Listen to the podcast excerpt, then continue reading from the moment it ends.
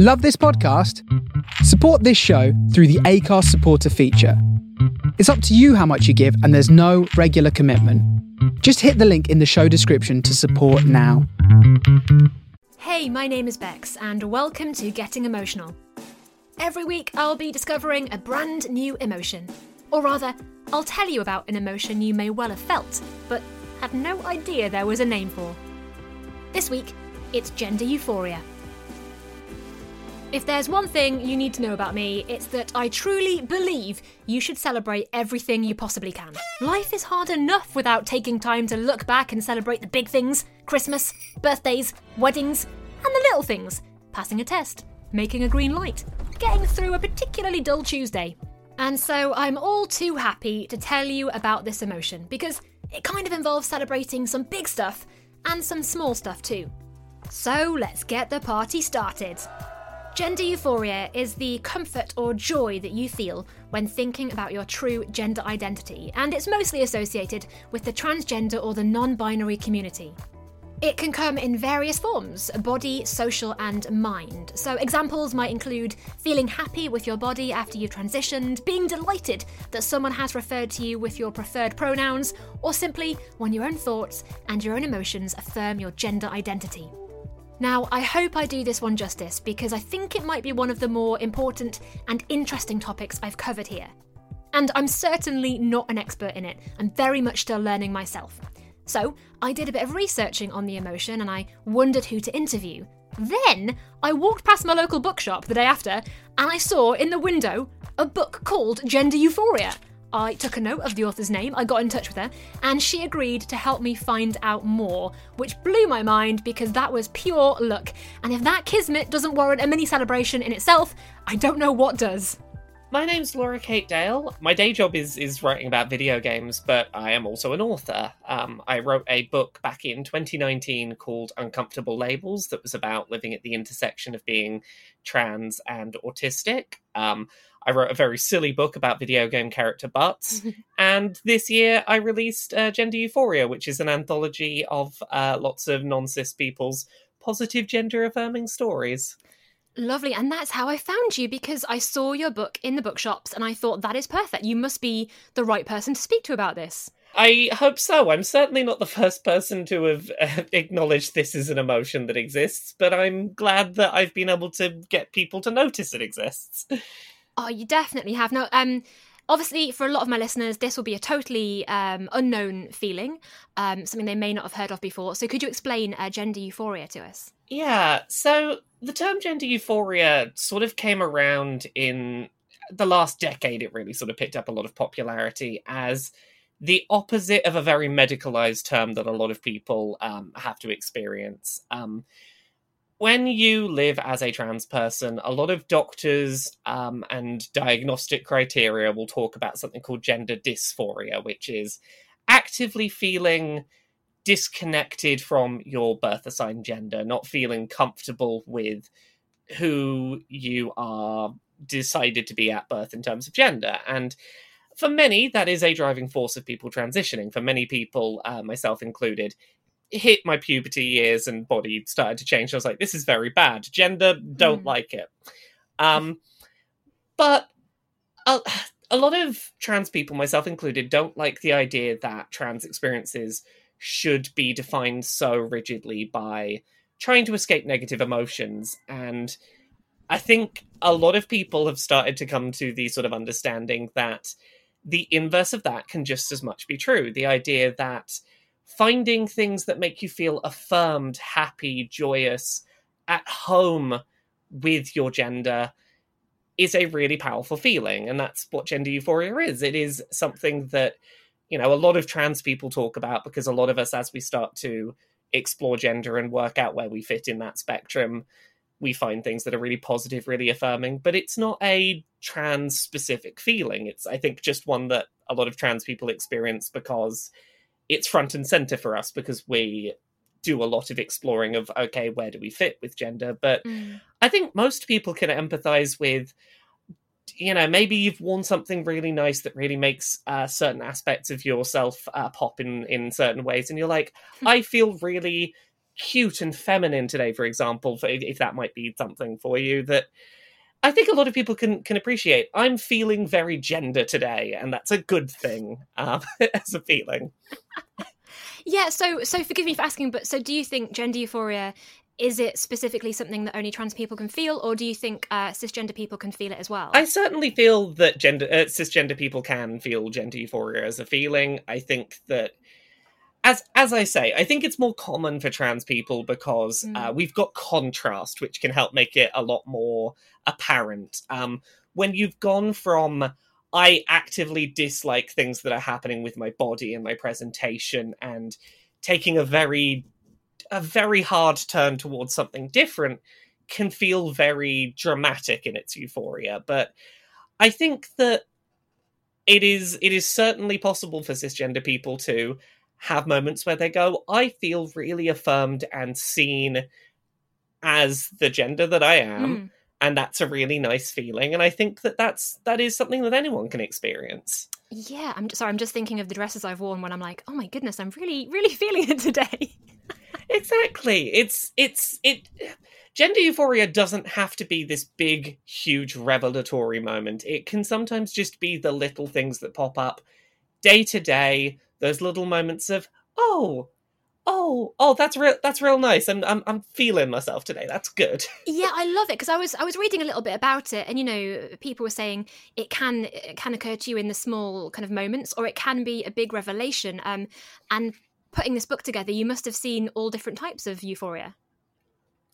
Oh exactly. Like when trying to put this book together one of the things i wanted to prioritize was was getting a lot of different perspectives on Euphoria, and you know there's some there's some stories in this anthology that I'm really proud of that are of some of the the big moments of people taking like big grand ownership of their identity and um ha- having those really big important moments. But I mean, for me, some of the most euphoric moments with regards to gender have been really silly little moments that like you try and explain them and it it it it can be oh, sometimes it's the really little things. I'm gonna I'll tell I'll oh, tell a little yeah, bit yeah. of a story that I I talk about more in depth in one of the essays in the book. Is um as someone that really didn't get on well with the first time I went through puberty, like everything that was happening to my body was very much not what I wanted. Mm. Um, one of my first experiences as a trans woman um, after going on hormones um,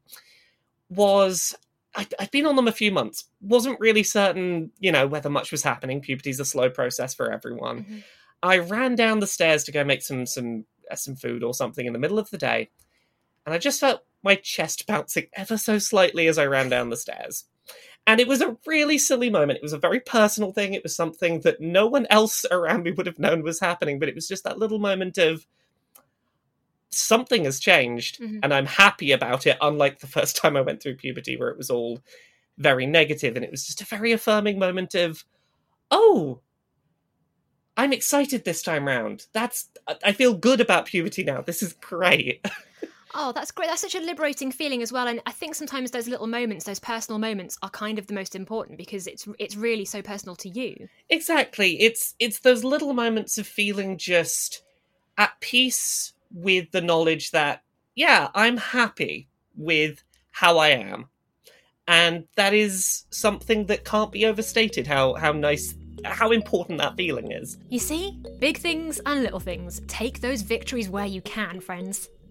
Now, another part of gender euphoria is that it's kind of developed from a negative place in a way, because it has an opposite gender dysphoria, which is, I think, uh, the distress that you may feel if you're not comfortable with your gender. It doesn't mean you can't have one without the other, it's just the other end of the spectrum. But I didn't really want to focus on that. Like I said, I'm all about the positivity.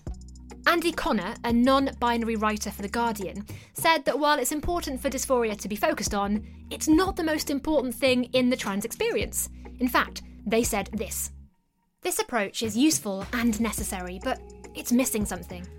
It's all push and no pull. It builds itself entirely around what trans people are seeking to escape, whereas the experience of trans people tends to involve at least as much of a sense of being drawn towards something. Along with the push of gender dysphoria, there also breathes the pull of gender euphoria. the sense of fulfillment or joy that comes from living as the gender you feel yourself to be. And so that is what I asked Laura about next. There are definitely people I know who have experienced gender euphoria who have never experienced dysphoria. And I Mm. think that it's important we recognize that that is a totally valid way to Mhm. experience gender and to be a trans person. Um, as I said earlier, th- there's a lot of focus that the medical system puts on um, expecting people to ex- experience discomfort, uh, like active discomfort with their gender if they're gonna be if they're gonna transition. But I've known people who the reason they transitioned is purely as simple as I had no great feelings about gender, and then I played around with presentation a bit, and suddenly I felt really happy, really affirmed, really wonderful. And I, I think that that's just as valid a reason to transition to go, look, I just feel happier. I didn't feel sad before, but I feel so much happier now is just as valid of, of an experience. Oh yeah, and it proves that you know that's a great thing, isn't it? If if that's if you're happier as a person, that's amazing. Exactly. Like and anything that consistently makes you feel better about yourself that hurts no one else, just follow that. Oh my goodness, big fan of that. Absolutely big fan. Um, so tell me about the other people in the book and, and the stories you've collected. Are there any any interesting names or any interesting people that um, brought stories that you'd never heard of before? Uh yeah, I'll I'll share a couple of them from the book. Um I try not to play play favorites because all of these stories are wonderful. So um if, if if any any people whose stories I haven't mentioned from this, it's not because they're not as good. I'm just picking some at random today. Um Oh, there's there's a really lovely story that I, I very much enjoy whenever I read it in this. Uh, that's called My Mister's Mister by a writer called Miles Nelson. Um, he's a trans man living in the UK, and the UK isn't always great about um, paperwork for trans people, um, particularly when you get married. Uh, you have to have your birth certificate information used to, you know, whether to have whether you're listed as a, a husband or wife when you get married, and uh, this this was something that was, you know, a bit worrying for Miles about, you know, how how that was going to work when he got married, and uh, this story is this really beautiful account of how he found ways to have a gender affirming experience uh, while going through the wedding system and getting to be affirmed as his husband's husband rather than having to have that experience, you know, be be negatively impacted. It's it's a really beautiful story about a wonderful wedding that a lot of people went out of their way to make as positive for him as possible. And it, it's a it's one of the first stories i edited in this book that made me cry when i read it. It was really beautiful. Um some other stories in here that i really enjoy. Um there's a wonderful story called the euphoria that lies in revolt uh, which is from an author called julia f. Candida who lives in brazil. Um not a country typically known for being great for lgbt people. Mhm. um, it is a story of her journey finding peace and comfort and self acceptance in a country that doesn't necessarily foster that, and finding rebellion in the act of joy, finding the strength to go, I'm going to do what makes me happy in defiance of what the world thinks. It's a really lovely story. Um, there's a really, really lovely story in here from an intersex writer called Mari Roby, who eventually came out as non-binary and um, found a lot of joy in not having to pick between uh, one puberty or another as an intersex person and not being pressured to commit to gender which for a lot of intersex people uh, having gender forced upon them can be a big deal. And it's a really lovely story of sort of carving their own space out in that.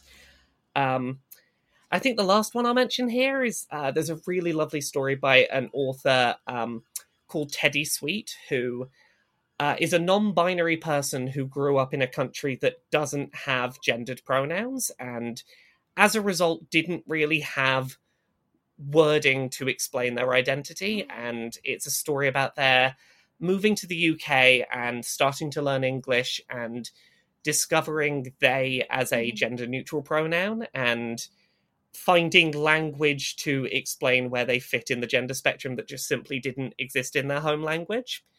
yeah, there's so many lovely stories in here. I'm really proud of all of the contributors who sh- took the time to share their their stories with me for it. Oh, I bet, and I, I guess it's also it's just nice to have those positive stories from from all walks of life, but especially in the trans community. It must be nice to to be celebratory as well. Exactly. Um, it it is it is a it's an undeniable problem that a lot of conversation around trans people is negative, um, somewhat by the situation we are put in. Um, the media is pretty constantly and pretty aggressively um, sharing anti-trans hit pieces, negativity, really vile misinformation, and trans people are basically forced at this point to spend all of our time being advocates whether we want to or not, Yeah, sure. fighting disinformation and trying to counter this very big swell against us. And it's a real shame that so much of our experience has had to become fighting against negativity because at the end of the day, we're all just people who just have found something that helps us feel more comfortable with who we are and happier in our lives. We just want to get on with living happy, nice lives, telling people the stories of the things that make us joyful.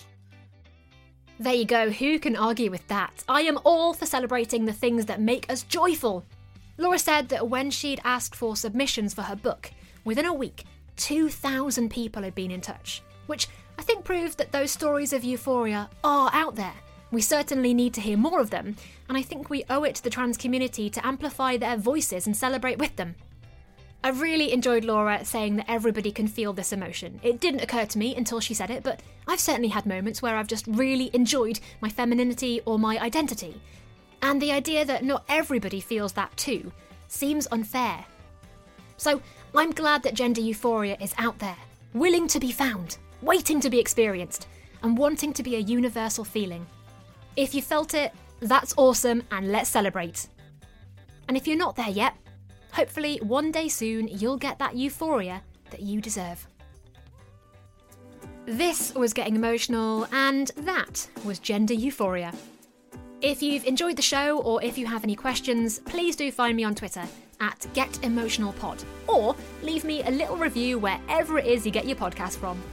This is just a little independent production, so any reviews, preferably good obviously, are massively appreciated. And in the meantime, I'll see you soon. Bye!